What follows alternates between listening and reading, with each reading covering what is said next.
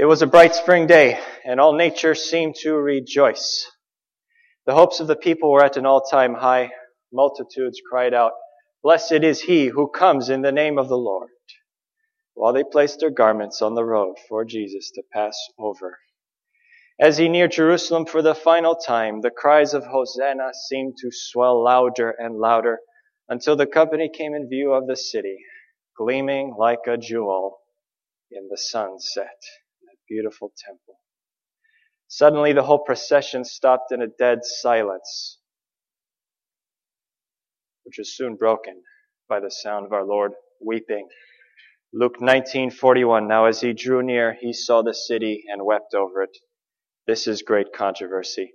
Amid the universal rejoicing of the triumphal entry, while palm branches waved, while glad hosannas awoke the echoes of the hills and thousands of voices declared him king, the world's Redeemer was overwhelmed with a sudden and mysterious sorrow.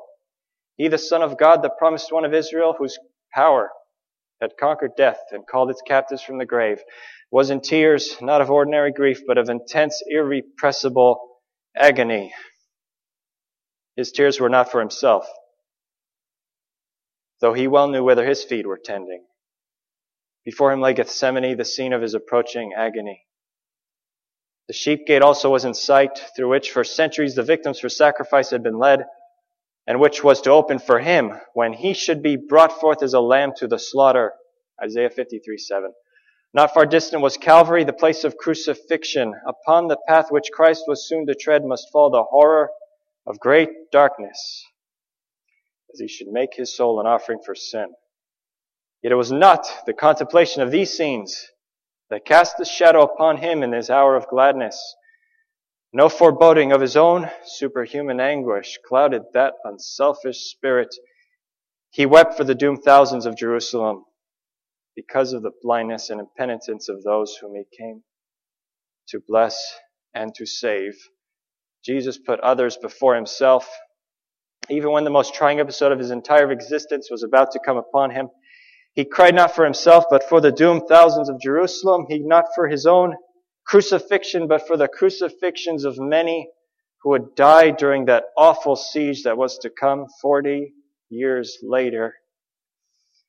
This care for those around him did not lessen. Even on the night he was betrayed, listen to his prayer, part of it recorded in John's Gospel, the 17th chapter right after they left the scene of the Last Supper. John 17:11. Now I am no longer in the world, but these are in the world, and I come to you. Holy Father, keep through your name those whom you have given me, that they may be one as we are. While I was with them in the world, I kept them in your name. Those whom you have gave me, I have kept. And listen, not one of them is lost except the son of perdition, that the scripture might be fulfilled. Just a few short hours later, as he entered the Garden of Gethsemane, the olive press, he asked his close followers to watch and pray, while he himself groaned under his own struggle. He asked them to pray, not for him, but for themselves, lest they enter into temptation, according to Luke 22:40. Then not wanting to discourage them by allowing them to see his terrible agony.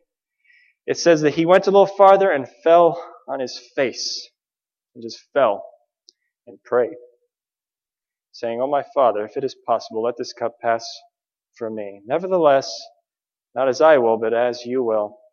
Matthew 26, 39. As he prayed that prayer, he saw all things hanging in the balance. The lives of everyone here, everyone who was ever to live, has ever lived, will ever live.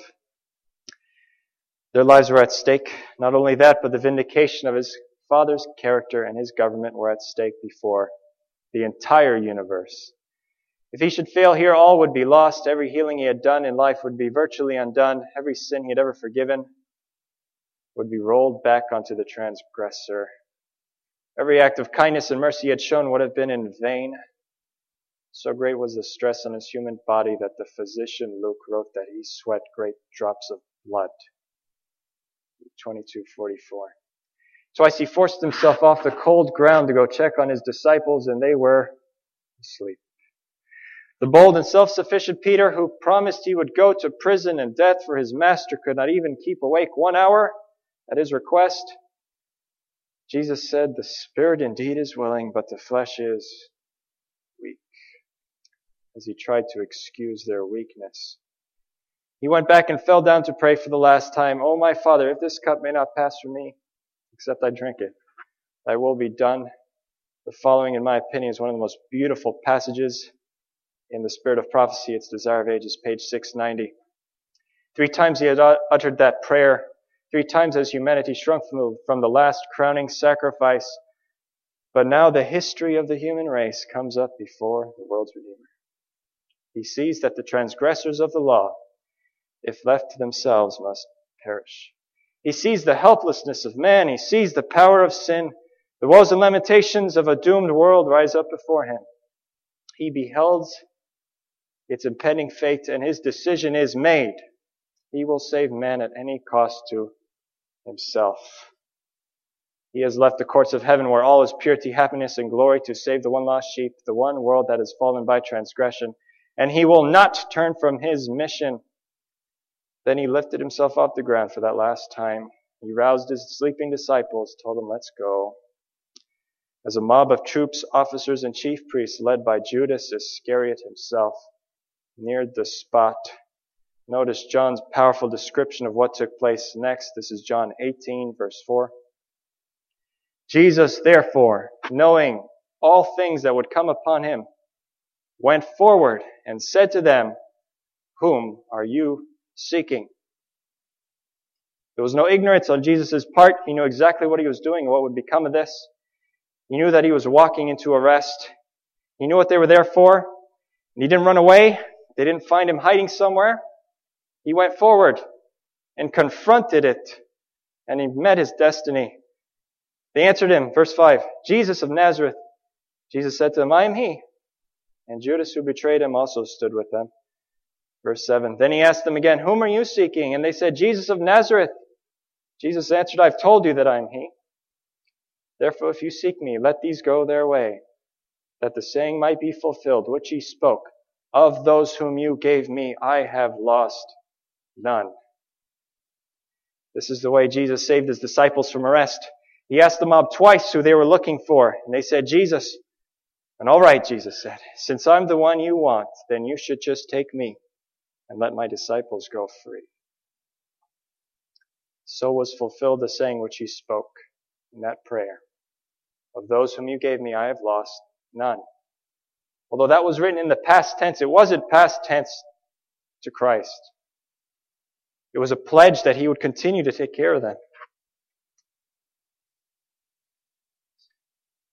Notwithstanding that he was in the weakest physical condition of his life, you have to forgive me. He went forward. I have to say it anyway. He made himself into a wall between, between, between the mob, his disciples. If you want them, you're going to have to go through me, he said. You remember that. You pray that. Jesus, I need you to step forward between me and this trouble, this mob, this sin this hell that's trying to take over me. You should step forward. Peter didn't want it. He almost ruined everything. He wasn't content to let Jesus guard him in his own way. He decided that he had to protect his Lord. How often we try to do the same thing and make things worse and Jesus has to clean up after us. He drew his sword and swung and cut somebody's ear off. He's about to bring upon him and all the disciples a terrible retribution when Jesus went forward again and healed that man's ear and stopped the fighting. Peter could not comprehend why Jesus not only did not fight his enemies, but healed them. Peter did not heed the warning Jesus gave him that he would deny him. He had not watched and prayed as Jesus had asked him to. So they all forsook Jesus and fled as the Lord was taken off to judgment before the Sanhedrin. Peter made yet another mistake that night when he pretended not to be Jesus' follower and mingled with the crowd at the high priest's courtyard. In order to cover up his first deception, he had to deceive again until he had denied his Lord three times, the very thing Jesus said he would do. Luke 22:61. And the Lord turned and looked at Peter. While he was suffering his own abuse from the hands of fiends and wicked men in the high priest's residence, Jesus spared a moment to look at Peter, and their eyes met. Peter's heart was broken. Like a flood came back the memories of the words Jesus had spoken to him earlier, warning him of his denial, asking him to pray. Peter's own promise that he would be faithful until death, and how he had let his Lord down. He went out and wept bitterly. He fell on the rock and was broken. He came back a changed man. Luke 22:63. Now the men who held Jesus mocked him and beat him. And having blindfolded him, they struck him on the face and asked him, saying, Prophesy, who is the one who struck you? And many other things they blasphemy spoke, blasphemously spoke against him. Jesus was condemned by the court, the Jewish court, for blasphemy, for claiming to be the Son of God, which he was. After many false witnesses were called up, and abuse after insult were leveled against him, the Roman governor, Pontius Pilate, was in Jerusalem. He had the final say as to who lived and died under Roman law there. So they sent Jesus to him. The Gospel of John says that Jesus had a private interview with the governor because the, his accusers did not want to enter the place because they might be defiled. Murderers. Given such a chance, most any of us would take the opportunity to rigorously defend ourselves and put ourselves in the most favorable light that we could. But that's not what Jesus did.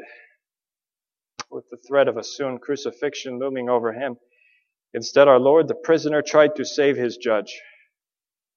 John 18:33. Then Pilate entered the praetorium again and called Jesus and said to him, "Are you the king of the Jews?" Jesus answered him, "Are you speaking for yourself about this, or did others tell you this concerning me?" This response was calculated to cause Pilate to acknowledge the conviction that was growing in his heart, that this was not an ordinary man. Pilate understood what Jesus meant, that he wanted Pilate to acknowledge him as his Lord and King, but Pilate rejected the offer. He would not be reckoned as a spiritual Jew in Christ's kingdom and be saved. Verse 35, Pilate answered, Am I a Jew? Your own nation and chief priests have delivered you to me.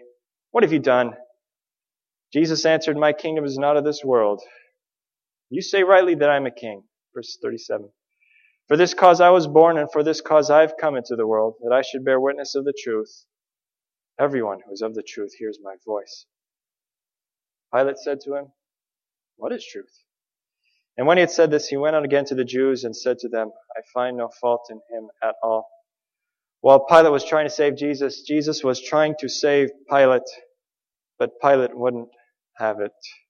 One compromise after another broke down his resolve to release this man whom he knew was innocent. This is from the SDA Bible commentary. It says, Pilate had repeatedly declared Christ's innocence and endeavored, if possible, to release Jesus, and if not, to evade responsibility for pronouncing judgment. He had attempted to persuade the Jews to handle the case themselves within the limit of the law. He had sent Jesus to Herod he had attempted to release Jesus as the pardoned Passover prisoner. He had scourged Jesus in the hope of arousing pity for him and thus of saving him for the death penalty. The last thing he did was to wash his hands. He declared that his hands were clean of the blood of the man whose condemnation he was about to sign. Mark 15, 15. So Pilate, wanting to gratify the crowd, released Barabbas to them, and he delivered Jesus after he had scourged him to be crucified. Then the soldiers led him away into the hall called Praetorium, and they called together the whole garrison. And they clothed him with purple, and they twisted a crown of thorns and put it on his head. And they began to salute him, Hail, King of the Jews! And they struck him on the head with the reed and spat on him. And bowing the knee, they worshipped him. And when they had mocked him, they took off the purple from him put his own clothes on him, and led him out to crucify him.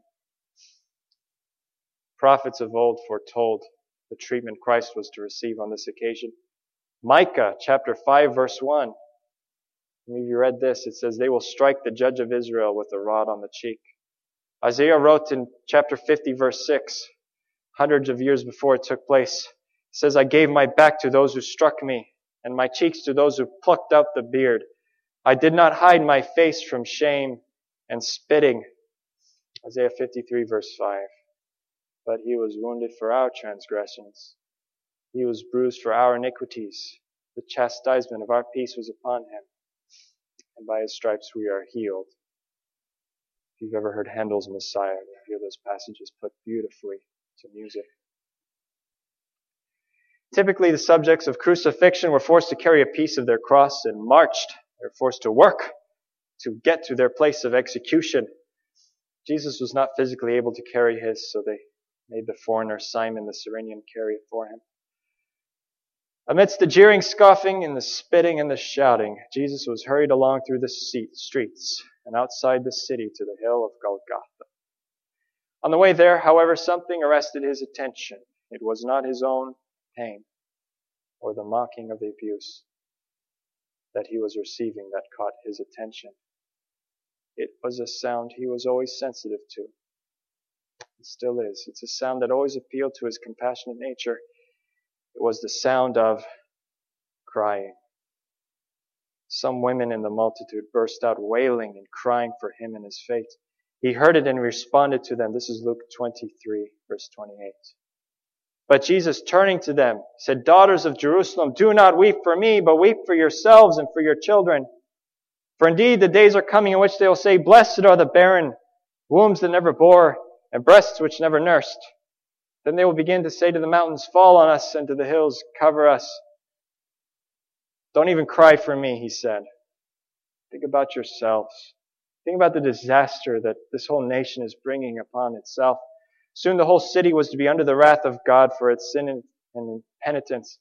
His mind went forward once again past his own suffering to the terrible calamity that was to befall that city that rejected and crucified him.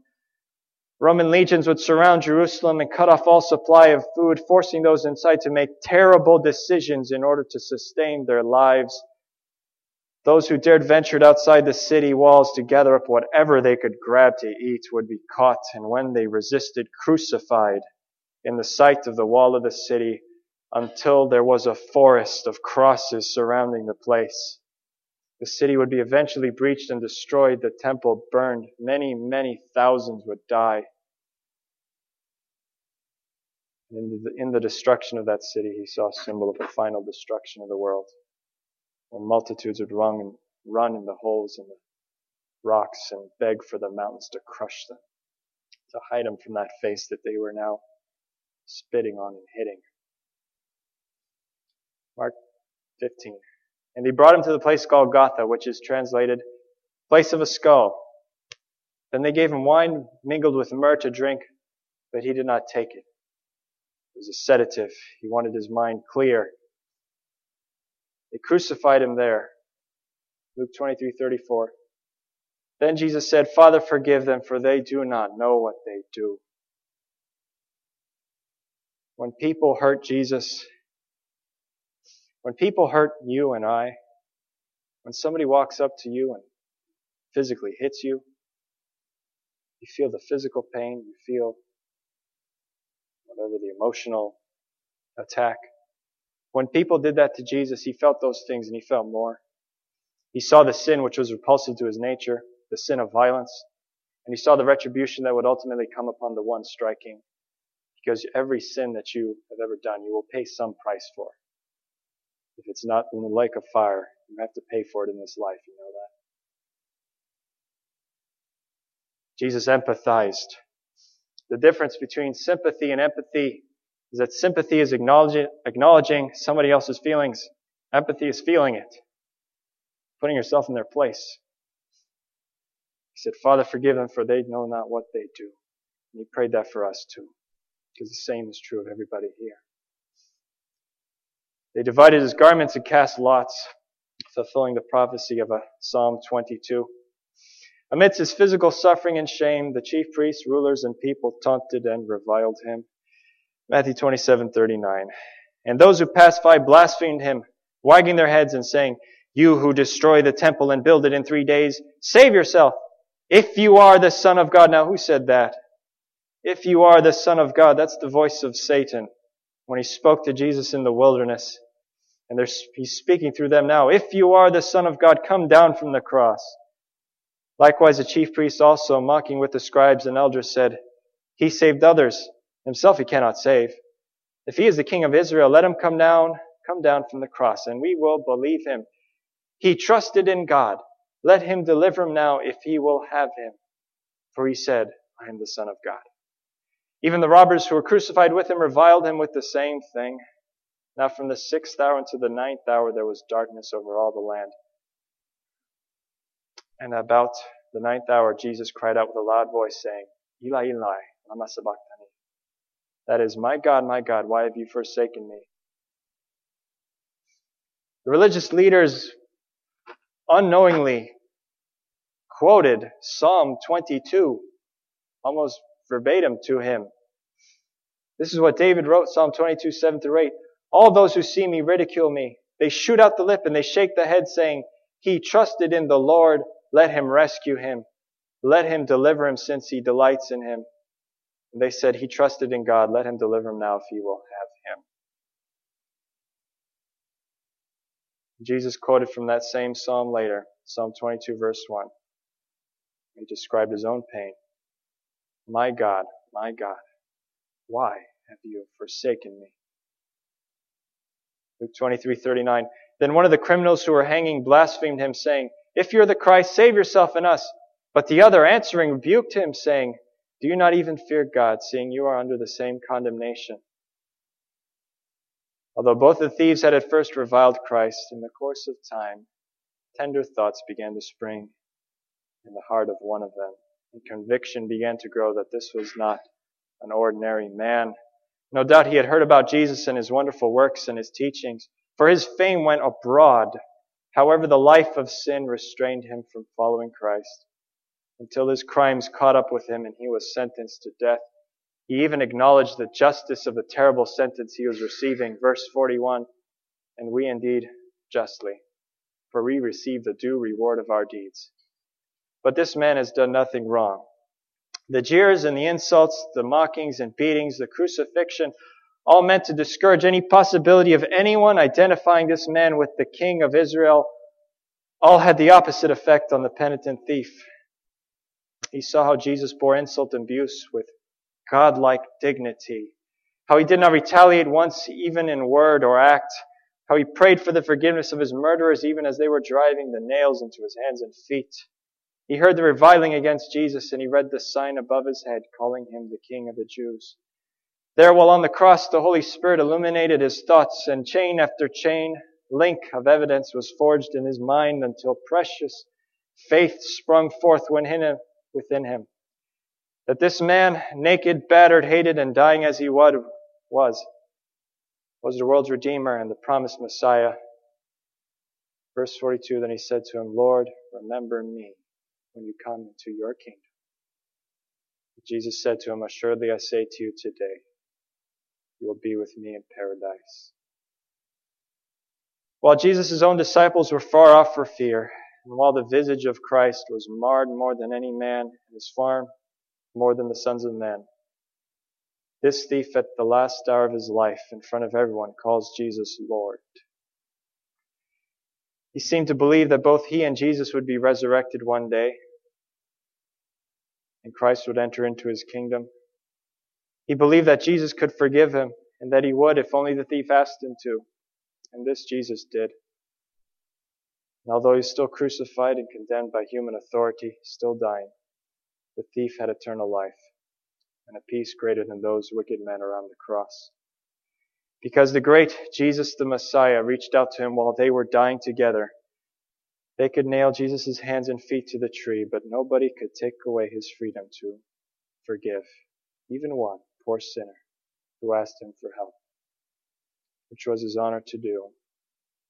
I want you to think about your own life, how much you may resemble this thief. What sin have you plunged yourself into? How have you ran from Jesus even deliberately? I've done that. How many years have you spent running away from a guilty conscience and a darkness that you cannot escape? Even after your sin has caught up with you, maybe your friends and family might justly hate you for things that you've done. The possibility of you righting any wrongs that you have done in life seems forever far away, and your life is soon to close. Know that Jesus the Messiah loves you, that he laid aside his glory of heaven to save just a helpless sinner like you and I. And that in order to reach out and save even one poor lost sinner, he climbed on a cross next to him to share the fate that was his. There might be only scraps of you, but Jesus will take your scraps. He'll take you when it doesn't seem like there's anything left of you to give. I must implore you, though, not to make this an excuse to pursue his course in the future. Plan on living a life of sin and repenting later. Just think about that. Somebody wrongs you and they say, you know, I could reconcile myself to you, but I'm going to wait till I'm almost dead. And you'll forgive me, right? Not guaranteed that you'll be able to repent. As Jesus neared the final moments of his life, his thoughts turned to solving a particular dilemma. John 19:25 says that now there stood by the cross of Jesus his mother and his mother's sister, Mary the wife of Clopas and Mary Magdalene. The poor mother of Jesus. Now think about this. What expectations, what hopes might she have had for her dear child? To think of the honor of being called the mother of the mighty King of Israel. How comfortable that thought must have seemed to her. And now within a period of 24 hours, everything was turned exactly backwards. And she saw her son dying the most horrible death that could be inflicted by the Roman government. Now instead hers was the shame of being the mother of a hated criminal publicly executed for blasphemy and sedition. She had known Jesus the longest. In a sense, she was his first follower. She had always known he was a special child. His birth was a miracle, attended by supernatural occurrences. An angel himself had visited Mary with the news of his birth. She received inspired word from several sources that her boy was to be the deliverer of Israel. The wise men, their gifts, the star, the shepherds, all came back to her mind. The water turned to wine, the many miracles Jesus had performed had fortified her faith that Jesus was the true King of Israel. And there she was watching him die, along with thousands of pilgrims who from every region flocked to the city to keep the Passover. Yet in back of her mind, she must have remembered the words of that devout Simeon and what he told her when he held the baby Jesus up in his arms at the dedication of the temple. He said, A sword is going to pierce your soul. Jesus' heart was touched with pity for his grieving mother. Before he died, he must see to her welfare. He must entrust her to someone, but to whom? John the disciple was standing nearby her, and he made his decision. John 19:26. When Jesus therefore saw his mother and the disciple whom he loved standing by, he said to his mother, Woman, or madam, behold your son. Then he said to the disciple, Behold your mother.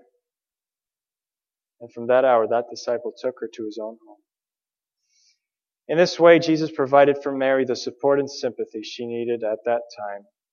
He cared for his mother up till the very end. And I'm sure John was blessed by having a reminder of his teacher with him around him. Always. Psalm 69, 20 and 21. Reproach has broken my heart, and I am full of heaviness. I looked for someone to take pity, but there was none, and for comforters, but I found none. They also gave me gall for my food, and for my thirst they gave me vinegar to drink. John 19:28. After this, Jesus, knowing that all things were now accomplished, that the scripture might be fulfilled, said, I thirst. Jesus finished his ministry to others that he came to do. And he did these things under the most adverse circumstances possible. He was physically suffering and humiliated. He was beaten, spat upon, and insulted. His good name was cast down before everyone. His close friends forsook him and fled. Peter denied him, and Judas betrayed him. He knew the ingratitude of men towards him for making his great sacrifice, and that few would choose to be benefited at all. He felt the intense burden and horror of the crimes of the world weighing upon him. The awful sense of the separation between him and his Father because of it and his own great power, knowing that at any moment he could instantly save himself, vindicate his name, and lay his persecutors in the dust while they tremblingly confessed him as the true Son of God.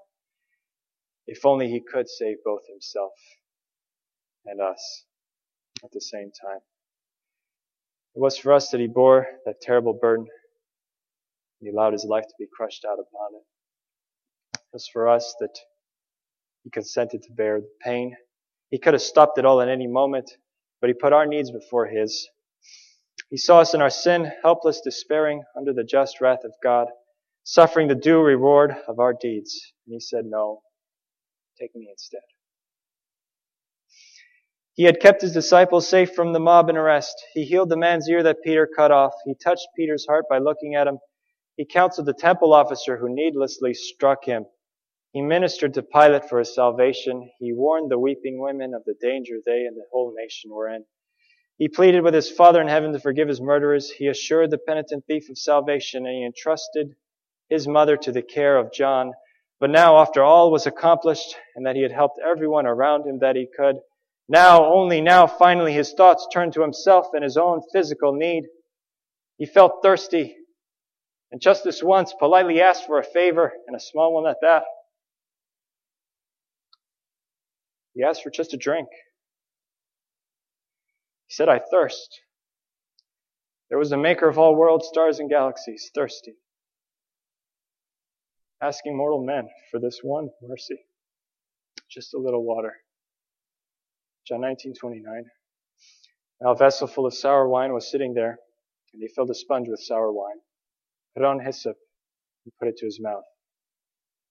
So when Jesus had received the sour wine, he said, it is finished.